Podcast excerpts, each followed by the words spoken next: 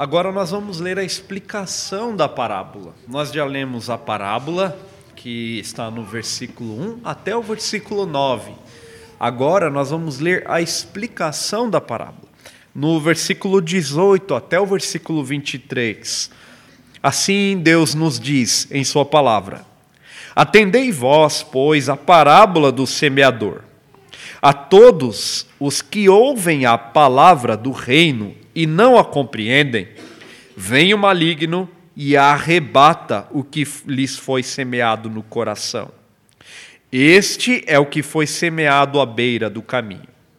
O que foi semeado em solo rochoso, esse é o que ouve a palavra e a recebe logo, com alegria, mas não tem raiz em si mesmo, sendo antes de pouca duração. Ele chegando a angústia ou a perseguição por causa da palavra, logo se escandaliza. O que foi semeado entre os espinhos é o que ouve a palavra, porém os cuidados do mundo e a fascinação nas riquezas sufocam a palavra e fica infrutífera. Mas o que foi semeado em boa, em boa terra é o que ouve a palavra e a compreende este frutifica e produz a cem, a sessenta e a trinta por um. Amém. Vamos orar mais uma vez. Eu sei que a irmã orou, mas. Senhor, nós pedimos por tua iluminação. Pedimos que o Senhor continue a falar ao nosso coração nesta noite. Nós ouvimos já a tua palavra, que é a palavra viva que vem da boca do Senhor. E agora pedimos que o teu Santo Espírito use o teu servo para que ele, ó Deus, seja fiel na exposição da Escritura e renda ao Senhor somente toda honra, toda glória e todo louvor. Fale conosco, Senhor, nós te pedimos em nome de Jesus. Amém. Amém. Meus irmãos, as pessoas, elas sempre respondem à mensagem que lhes é dirigida pregada. Todas as pessoas, elas vão responder à mensagem que lhes é dirigida. Todas as pessoas respondem de modo diferente.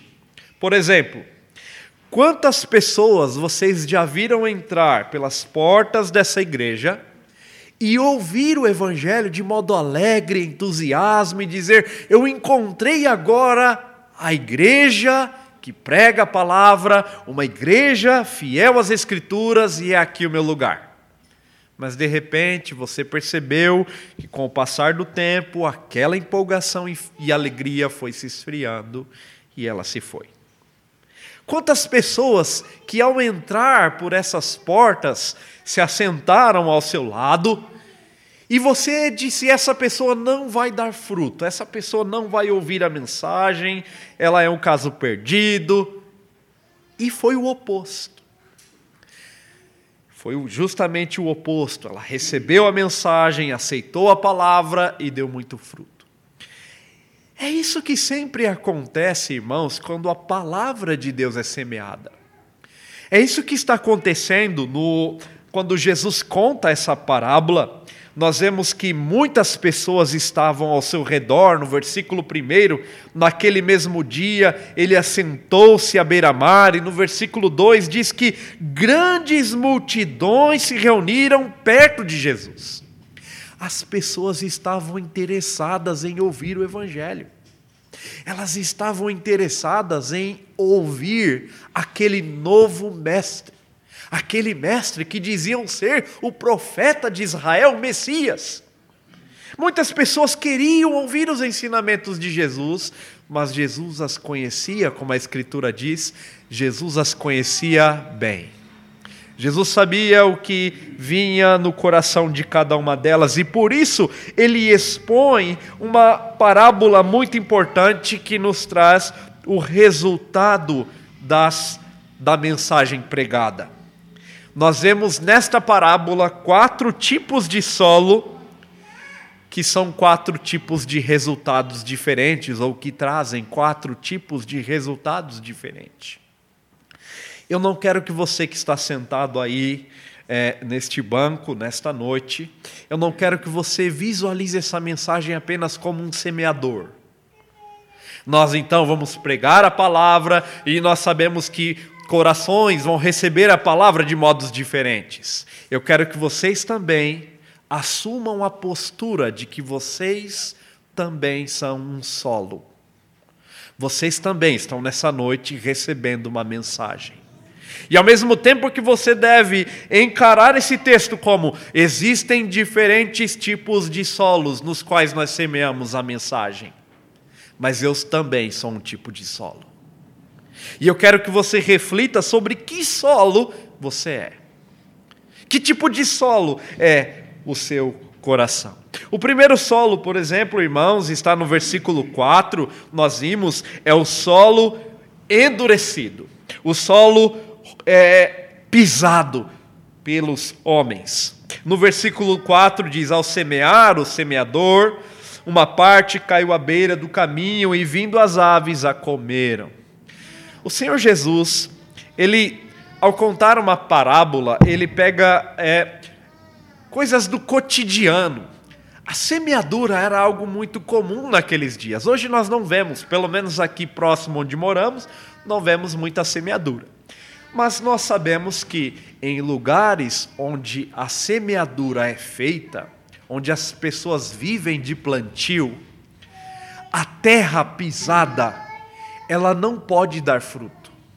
Nenhuma semente pode ser plantada numa terra que é pisada por todo mundo, porque aquilo fica duro, igual cimento. Todo mundo pisa, o terreno fica duro. E Jesus diz que este, este solo endurecido, no versículo 19, ele explica que este solo caracteriza todos os que ouvem a palavra do reino. E a chave está aqui. Eles não a compreendem. E porque eles não a compreendem, Jesus disse que vem o maligno, que é o pássaro, e arrebata aquela semente que lhes foi semeada no coração. Este então é o que foi semeado à beira do caminho. Nós temos que identificar um certo tipo de pessoa que tem dureza no aprender, meus irmãos. Existem pessoas que têm dureza no aprender e no receber a mensagem que lhes é pregada. Os próprios fariseus, eles tinham dureza em receber os ensinos de Jesus. Eles criavam um bloqueio e não queriam aceitar a mensagem que lhes era transmitida. A semente, então, quando encontra esse terreno duro, pisado, ela fica incapaz de produzir os resultados esperados. E aí, o destino dessa semente é um pássaro faminto que é identificado como Satanás. E Jesus disse que esse pássaro, que é identificado como Satanás, a palavra grega usada por ele, que foi traduzida no nosso, no nosso texto por arrebata, no grego é devora. Os pássaros não deixam nada, eles devoram a palavra que foi semeada porque encontra um terreno endurecido. Esse terreno endurecido, meus irmãos, ele revela a resistência de homens diante da verdade. Um autor chamado William Hendrickson, ele diz que o versículo 19, ele também fala de um coração que não responde. É um coração insensível, é um coração empedernido, o coração da pessoa que por persistente, recusa andar na luz, acostumou-se com a insensibilidade, ama as trevas. Esse tipo de pessoa, ela é endurecida pelo pecado, meus irmãos. E o que endurece o, o, coração do homem, justamente é o pecado. Por isso, a semente não encontra um terreno fértil. O autor aos Hebreus, quando escreve a sua carta aos crentes hebreus, ele diz: tenham cuidado para que nenhum de vós tenha um coração endurecido. Todos nós, irmãos, podemos ter o nosso coração endurecido em rebeldia ao Senhor, endurecido pelo pecado, e assim a semente da palavra não alcança o nosso coração, sendo infrutífera em todo tempo. Ao mesmo tempo que você deve encarar que pessoas lá fora, neste mundo, recebem a palavra com dureza, eu quero te exortar a refletir sobre como está o seu coração diante da palavra. Quando a palavra te exorta, quando a palavra toca na ferida do seu pecado, quando a palavra exorta os seus maus caminhos, você endurece o seu coração? Você cria uma resistência ou você é aquele coração que agradece ao Senhor, porque, como um bom pai, ele ainda corrige os seus filhos? Que tipo de coração é o seu também diante desse texto que acabamos de ler? Você é um coração endurecido. O segundo tipo de solo, meus irmãos, é o solo rochoso. Veja no versículo 6. Versículo 5: Outra parte caiu em solo rochoso, onde a terra era pouca, e logo nasceu, visto não ser profunda a terra. Saindo, porém, o sol a queimou, e porque não tinha raiz, secou. Essa semente que caiu em solo rochoso, nós sabemos que toda semente ela precisa de terra e água. Ela não pode ter só uma coisa e nem a outra. Ela precisa de terra e precisa de água. Quando uma semente encontra uma quantidade pequena de terra, ainda há esperança de que ela brote. Eu acho que todos aqui já fizeram aquele é, aquele exercício científico aprofundado na escola, eu acho que todos nós já fizemos, de pegar um feijão, né? Isso é, é uma ciência muito grande, né? É, é, gloriosa, né? Pegar um feijão, aí você pega um copinho com algodão, molha o algodão e coloca um feijãozinho ali. O que acontece? Depois de alguns dias, aquele feijão brota ele brota, porque ele tem água. E depois de outros dias ele cresce. E você tem um pé de feijão. E depois você tem muitos feijões, não é? Você tem uma grande colheita de feijões. Não é assim que acontece, infelizmente. Quando eu fiz essa experiência na minha casa, eu era criança, eu fiquei muito feliz ao ver aquele feijão brotar, mas aquilo deixa qualquer criança depressiva quando a, aquele feijão morre, seca, fica amarelo e morre, porque ele não tem terra. E de onde ele tira os nutrientes? Não tira, não tem de onde tirar, por isso morre. E Jesus ele diz que uma parte da semente, ela caiu justamente, irmãos, um, em um local onde existia terra, mas pouca. O terreno era um terreno cheio de rocha, cheio de pedras. E ali a semente não pôde encontrar um, o, o, o solo de onde ela tiraria os nutrientes para se manter firme e forte. E Jesus, ele compara esta semente ao coração do homem que recebe a palavra, no versículo 20, ele ouve e recebe com alegria, com entusiasmo. Ele está feliz pela nova experiência com a palavra de Deus. Mas ele não tem raiz profunda em si mesmo. E a sua alegria, Jesus diz no versículo 21, ela é de pouca duração. E aí, o que acontece é que, vindo a angústia, ou a perseguição por causa da palavra, logo ela se escandaliza. Eu não sei se algum dia alguém pregou o evangelho a você e disse que a sua vida ficaria melhor com Jesus. É verdade, ela melhora em alguns aspectos, mas em outros, ela fica mais difícil. Por exemplo, Alguém que no, na empresa tinha o hábito de fazer vistas grossas a injustiças na empresa e depois que se converte ao cristianismo e deixa de fazer vistas grossas aquilo, tomando uma postura mais séria, mais bíblica, mais temente a Deus, o que ela vai fazer, repreendendo os outros, é atrair para si perseguidores. Por causa da justiça, homens são perseguidos. Por causa da justiça, a verdade é perseguida. E por isso, meus irmãos, quando servimos a Deus de maneira real, verdadeira e sincera, nós não devemos nos espantar com as perseguições. Os apóstolos sofreram, os apóstolos morreram, os crentes hebreus estavam perdendo as suas casas, os seus empregos e as suas famílias por amor ao Evangelho.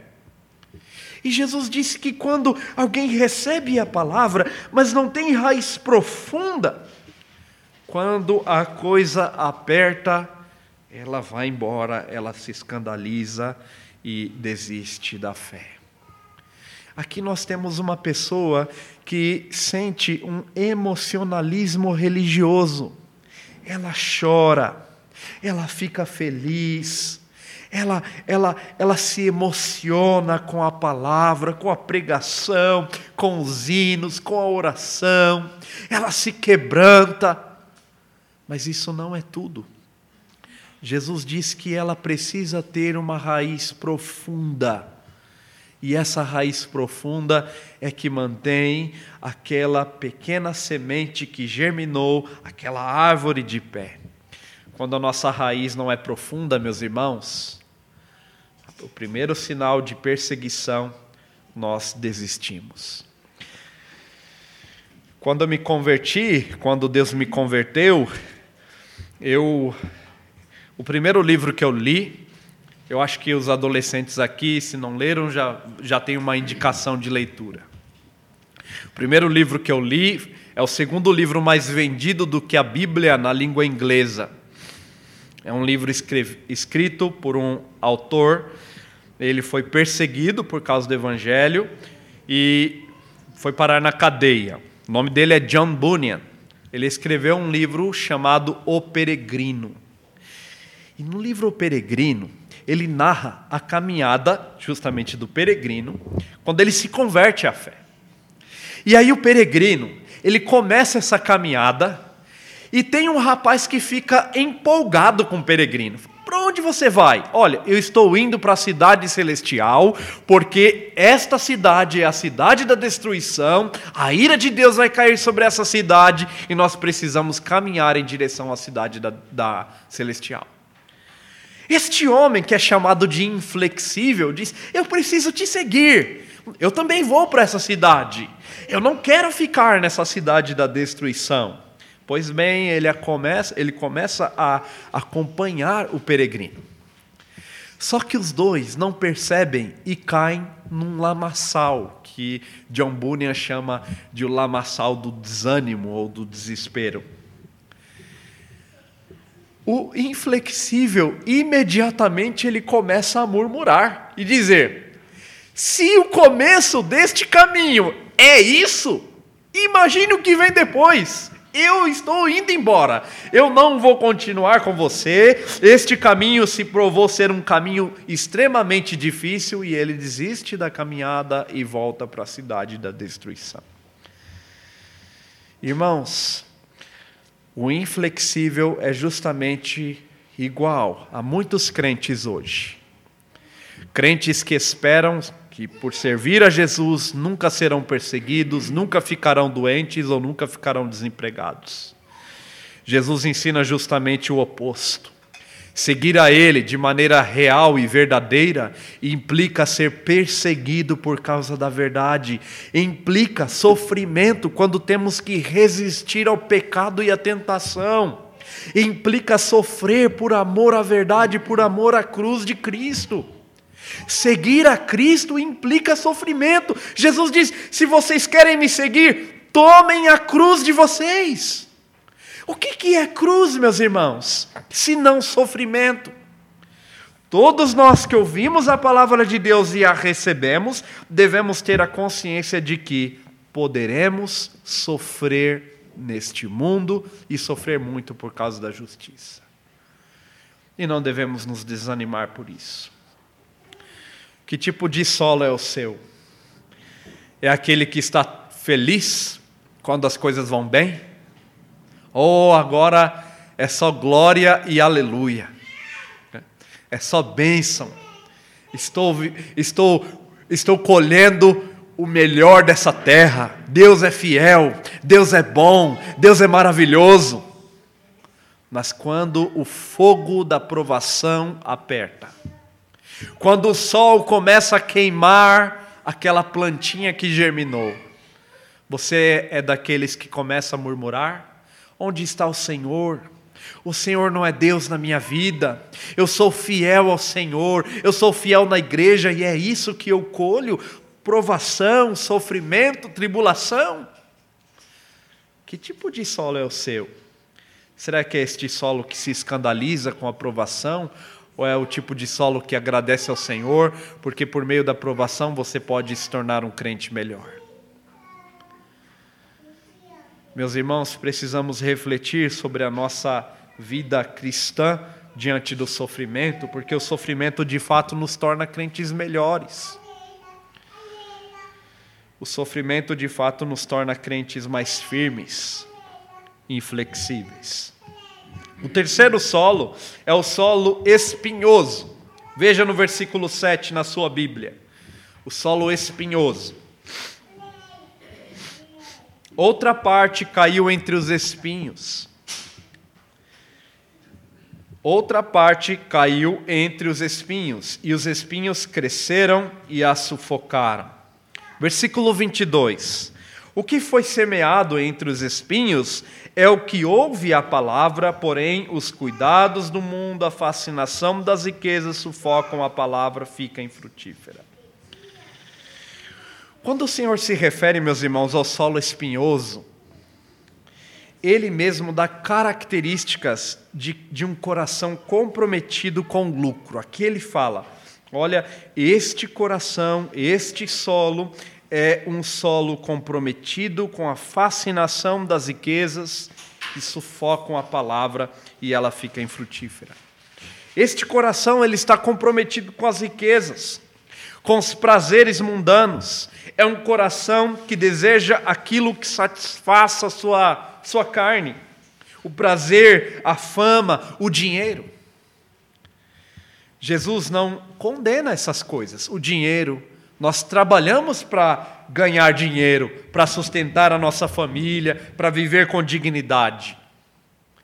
Mas o grande problema aqui é de um coração comprometido com essas coisas. Se os irmãos olharem no capítulo 6 de Mateus, deste mesmo evangelho, no versículo 24, Jesus disse que ninguém pode servir dos senhores. Ninguém pode. Por quê? Ou há de aborrecer-se de um e amar o outro, ou se devotará a um e desprezará o outro. A conclusão é: vocês não podem servir a Deus e as riquezas. Irmãos, todos nós estamos comprometidos com alguma coisa e facilmente nos comprometemos em ficar ricos, em ganhar dinheiro, em ficar famosos. O grande problema é quando essas coisas começam a se tornar o foco da nossa vida. Isso revela onde está o nosso coração. Jesus disse também lá em Mateus capítulo 6: Não ajunteis para vós tesouros na terra, onde a traça é, corrói, onde o ladrão mina e rouba. Ajuntem para vós tesouros nos céus, onde a traça não pode comer, o ladrão não pode minar e roubar. Porque onde estiver o, coração, o tesouro de vocês, ali também estará o vosso coração. Isso significa que, à medida que eu amo os prazeres deste mundo, à medida que eu amo a fama, o dinheiro, a riqueza, e é isso que Jesus fala sobre os espinhos, os espinhos caracterizam este amor pela fama, pelo dinheiro, pelos cuidados da vida. Isso sufoca os espinhos e mostra onde o nosso coração está, está posto. Meus irmãos, se o nosso coração não estiver posto em Cristo, o céu vai ser uma coisa muito chata para nós. Porque nós vamos sentir falta da terra. Nós vamos sentir falta das riquezas deste mundo, nós vamos sentir falta do que este mundo proporciona de modo passageiro. Veja como um homem chamado Demas, alguém que acompanhou Paulo em todo o seu ministério, e o apóstolo Paulo, agora na prisão, ele escreve a Timóteo e ele diz assim: procura vir logo ao meu encontro. O apóstolo Paulo estava se sentindo solitário. Ele diz: venha logo ao meu encontro, Timóteo. Porque Demas, amando este mundo, abandonou-me. Ele amou o mundo ao ponto de negar o Evangelho, ele amou o mundo ao ponto de negar o Salvador, o Redentor, e ele foi embora, ele negou a fé. Olhem para Judas, um homem que andou com Jesus, que viu os milagres de Jesus, que ouviu a mensagem de Jesus, que ouviu as pregações de Jesus. Judas os irmãos sabem que ele era o tesoureiro do colégio apostólico e ele amava o dinheiro a ponto de vender Jesus por moedas de prata. Ele amou mais o dinheiro, ele amou mais as riquezas. Por isso, a semente que foi tão semeada no coração de Judas não pôde produzir fruto algum. Pelo contrário, o único fruto que Judas colheu foi o fruto da destruição. Ele amou o mundo e morreu no mundo. Quando Judas entrega Jesus, João ele faz uma ligação muito intensa e maravilhosa, porque ele diz que quando Jesus, Judas se levantou e foi entregar Jesus, João diz: era noite. A ideia é: Judas foi de onde ele veio, da noite, das trevas. E ele ficou lá, não voltou mais. Que tipo de coração é o nosso? O seu coração está comprometido com as riquezas deste mundo ou com o Evangelho, com a palavra pregada? O seu coração está comprometido com o prazer deste mundo? É triste ver, meus irmãos, é um caso muito próximo a nós. É muito triste de ver um jogador como todos nós conhecemos, Neymar, que quando começou a estrelar ou a, a, a jogar para uh, o Santos e se tornou uma pessoa famosa, ele usava na sua testa, uma, na sua cabeça, uma faixa escrita 100% Jesus. É claro que a faixa já, já era equivocada, né? nós não, ainda não estamos totalmente parecidos com Cristo e não estaremos neste mundo. Mas ele usava essa faixa.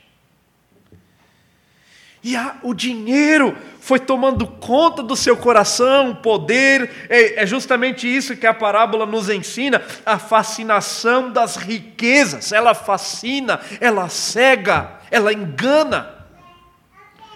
A ponto de vermos alguém que se dizia ser um cristão em Jesus Cristo. Alguém 100% Jesus agora provocando grandes escândalos, envolvidos em grandes escândalos, envolvidos com, com atitudes vergonhosas. É a fascinação das riquezas, meus irmãos. Quando colocamos, tiramos os nossos olhos de Cristo e colocamos os nossos olhos nas riquezas deste mundo, nós nos afastamos do Evangelho, nós nos afastamos da verdade. E mostramos que o nosso coração está comprometido com este mundo aqui. O, terceiro, o quarto e último solo é o solo fértil. No versículo 8, nós vemos este solo e a explicação no versículo 23. Mas o que foi semeado em boa terra é o que ouve a palavra e a compreende. Este frutifica e produz a 100, a 60 e a 30 por um. Jesus ele sempre deixa o melhor das parábolas para o final. A conclusão sempre fica no final. E aqui nós vemos que Jesus conclui para o solo bom, o solo que recebeu a palavra. nós vemos que esse solo tem algumas características. A primeira é a recepção. Ele recebe a palavra. É diferente do solo rochoso, o solo endurecido ou solo à beira do caminho. Ele nem recebe. Mas esse aqui ele recebe. Ele não só recebe, mas ele também dá características de um solo que tem disposição em aprender. Ele tem disposição porque ele compreende aquilo que lhe foi ensinado por meio do Evangelho. É isso que Jesus nos explica. É um solo que tem disposição em aprender. Mas ele não somente tem disposição em aprender, como também tem disposição de praticar, meus irmãos. Veja que este solo, ao mesmo tempo em que ele recebe a semente, ele também frutifica e produz a 100, a 60 e a 30 por um. Este é o solo que mantém a semente saudável, mesmo com o calor da provação. Este solo ele produz porque tem é, saúde em seu seio. É um solo que produz porque ele é capaz de sustentar uma planta. É um solo que produz, porque ele tem recepção à verdade, ele tem disposição em aprender e ele tem disposição em obedecer e frutificar. Que tipo de solo é o seu? Que tipo de solo nós encontramos por aí afora? Este texto que acabamos de ler, meus irmãos, ele pode nos trazer algumas implicações. E eu quero seguir a estas implicações deste texto. O primeiro é que o resultado positivo, ele não está ligado a, somente ao trabalho bom feito daquele semeador. O semeador ele tem um trabalho de semear, ele tem um trabalho de pregar, de levar a palavra. E o resultado positivo não está somente ligado ao bom trabalho do semeador. Ele tem que fazer um bom trabalho, mas não está somente ligado ao bom trabalho dele. Há semeadores que não sabem como semear, mas o resultado vem. Por quê? Porque antes do trabalho do semeador, nós encontramos a soberania divina em trazer os resultados ao trabalho feito. É Deus quem produz, em última instância, o resultado para a, o trabalho do semeador. Nós vemos lá em Ezequiel, capítulo 36, que Deus tira o coração de pedra e dá um coração de carne. É Deus quem muda o coração. Em segundo lugar, essa parábola, ela deve e pode ser um estímulo para nós quando não vemos os resultados que gostaríamos de ver nas pessoas. Às vezes você está semeando em solo rochoso ainda, por isso o resultado não veio. Aquele parente que você insiste em pregar o Evangelho, talvez o solo dele, o coração dele ainda é rochoso, talvez ele ainda está comprometido com os prazeres deste mundo por isso devemos clamar a Deus para que Deus mude a disposição do coração que recebe a semente. Que o Senhor transforme esse coração e dê a ele um coração receptivo à semente da verdade. Nós também devemos nos alegrar ao ver pessoas se aproximando do Evangelho com alegria, como acontece com o solo rochoso, com empolgação, mas nós não deveríamos ficar desanimados quando vemos essa, essas pessoas abandonando o Evangelho. Talvez o comprometimento dela não seja com o Senhor da palavra, mas com o mundo, como aconteceu com Demas. Em, em, em quarto e último lugar, eu gostaria que você refletisse sobre a sua disposição em receber a mensagem. A pergunta 160 do nosso Catecismo Maior de Westminster, ela diz: o que se exige dos que ouvem a palavra pregada? Porque às vezes nós temos a tendência a dizer: o pregador é ruim, A mensagem não foi clara o suficiente. Ele não sabe falar direito. Ele conjuga os verbos errados. Tudo isso são resultados negativos. Mas o que Deus exige de nós, como ouvintes da palavra? A confissão nos ensina dizendo: exige-se dos que ouvem a palavra pregada que atendam a ela com diligência. Primeiro, nós devemos atender essa palavra com zelo, meus irmãos. Nós devemos também ter preparação e oração para receber essa palavra. Quantos de nós oramos antes de vir ao culto, pedindo que Deus use o pregador para falar a nós, converter os nossos pecados e nos tornar mais semelhantes a Cristo? Quantos de nós oramos, passamos a tarde do domingo em oração, pedindo que o Senhor fale a nós por meio da palavra? Você fez isso hoje? Você orou para que Deus falasse a você nessa noite? Exige também daqueles que ouvem a palavra pregada que compare com as Escrituras aquilo que ouvem. Examine as Escrituras como os crentes bereanos, que recebam a verdade com fé, com amor, com mansidão, com prontidão de espírito, como a palavra de Deus. É assim que nós devemos receber, meus irmãos. Quando o pregador está expondo essa palavra aqui, ele não está expondo qualquer palavra, é a palavra de Deus e nós devemos ter consciência disso. Devemos abaixar nossas cabeças e pedir: Senhor, corrige o teu servo, Senhor, molda o teu servo, Senhor, consola o teu servo com a tua palavra. É assim que nós devemos receber a palavra de Deus.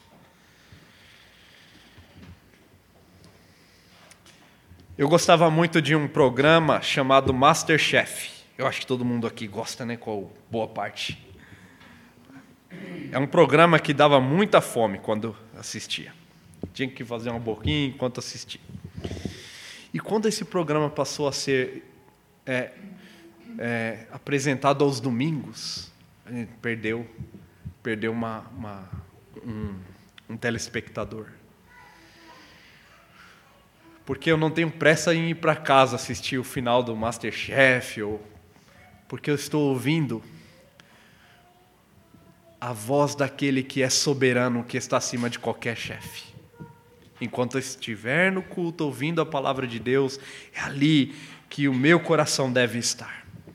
Eu assisto na segunda-feira no YouTube. Graças a Deus que agora nós temos YouTube, né? Então você pode assistir o que você quiser no YouTube no dia seguinte é, de modo mais tranquilo. É assim que nós devemos receber a palavra de Deus. Nada deve ocupar o nosso coração enquanto Deus está falando conosco no culto.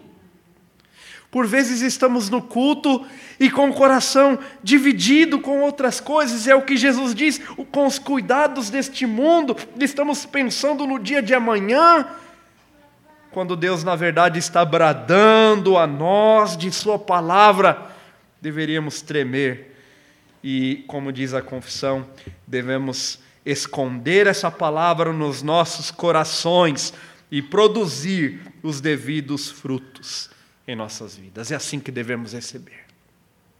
E pedir que o Espírito Santo regue aquela palavra para que ela produza o fruto para o qual ela foi enviada.